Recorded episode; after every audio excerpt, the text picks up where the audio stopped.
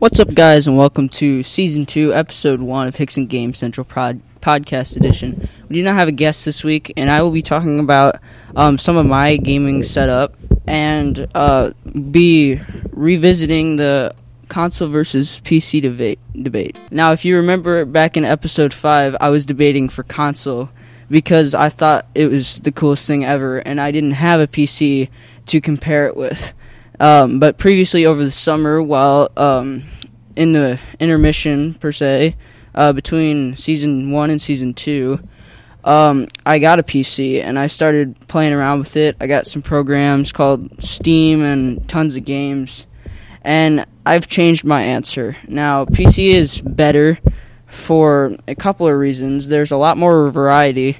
So you can change the background, you can have key- new keyboards, new mice, all this stuff, headsets and um, tons of online programs, tons of options.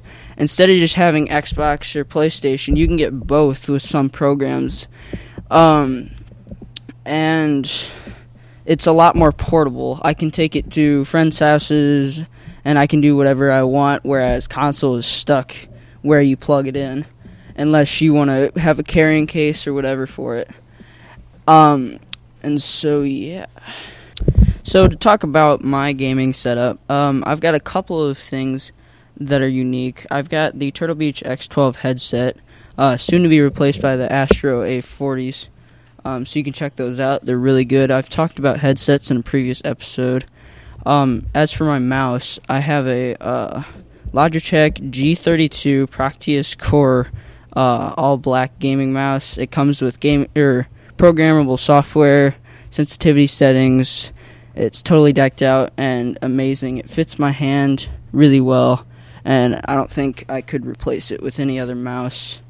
Um, to talk about the Astro A40s, they're the past generation from the A50s, which I've talked about in the headset episode. Um, they're just as good. They don't come with the mix amp, which kind of stinks, but they're at a really good price. Uh, the A40s are at, priced at 150 without the mix amp and the A50s are priced at 300.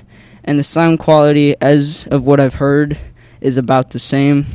Um, what's unique to Astro is on each ear cup they have these plates that have designs on them, and you can change those to your liking. And you can also change what side the mic is on because of this. They're magnetic and they stick to the side. Um, I have not looked at um, what is out there but I'm guessing they sell tons of different things. There's probably some sort of custom uh, plate website that you can use. Um, but other than that, because I'm on a laptop, there's no keyboard customization. Um, if we want to go so far as my background, I have a Steam background. Um, not that that really matters. Um, so yeah. I think that's all going to be all for this week. Uh, tune in next week for another topic and hopefully a guest. Thank you. Signing off.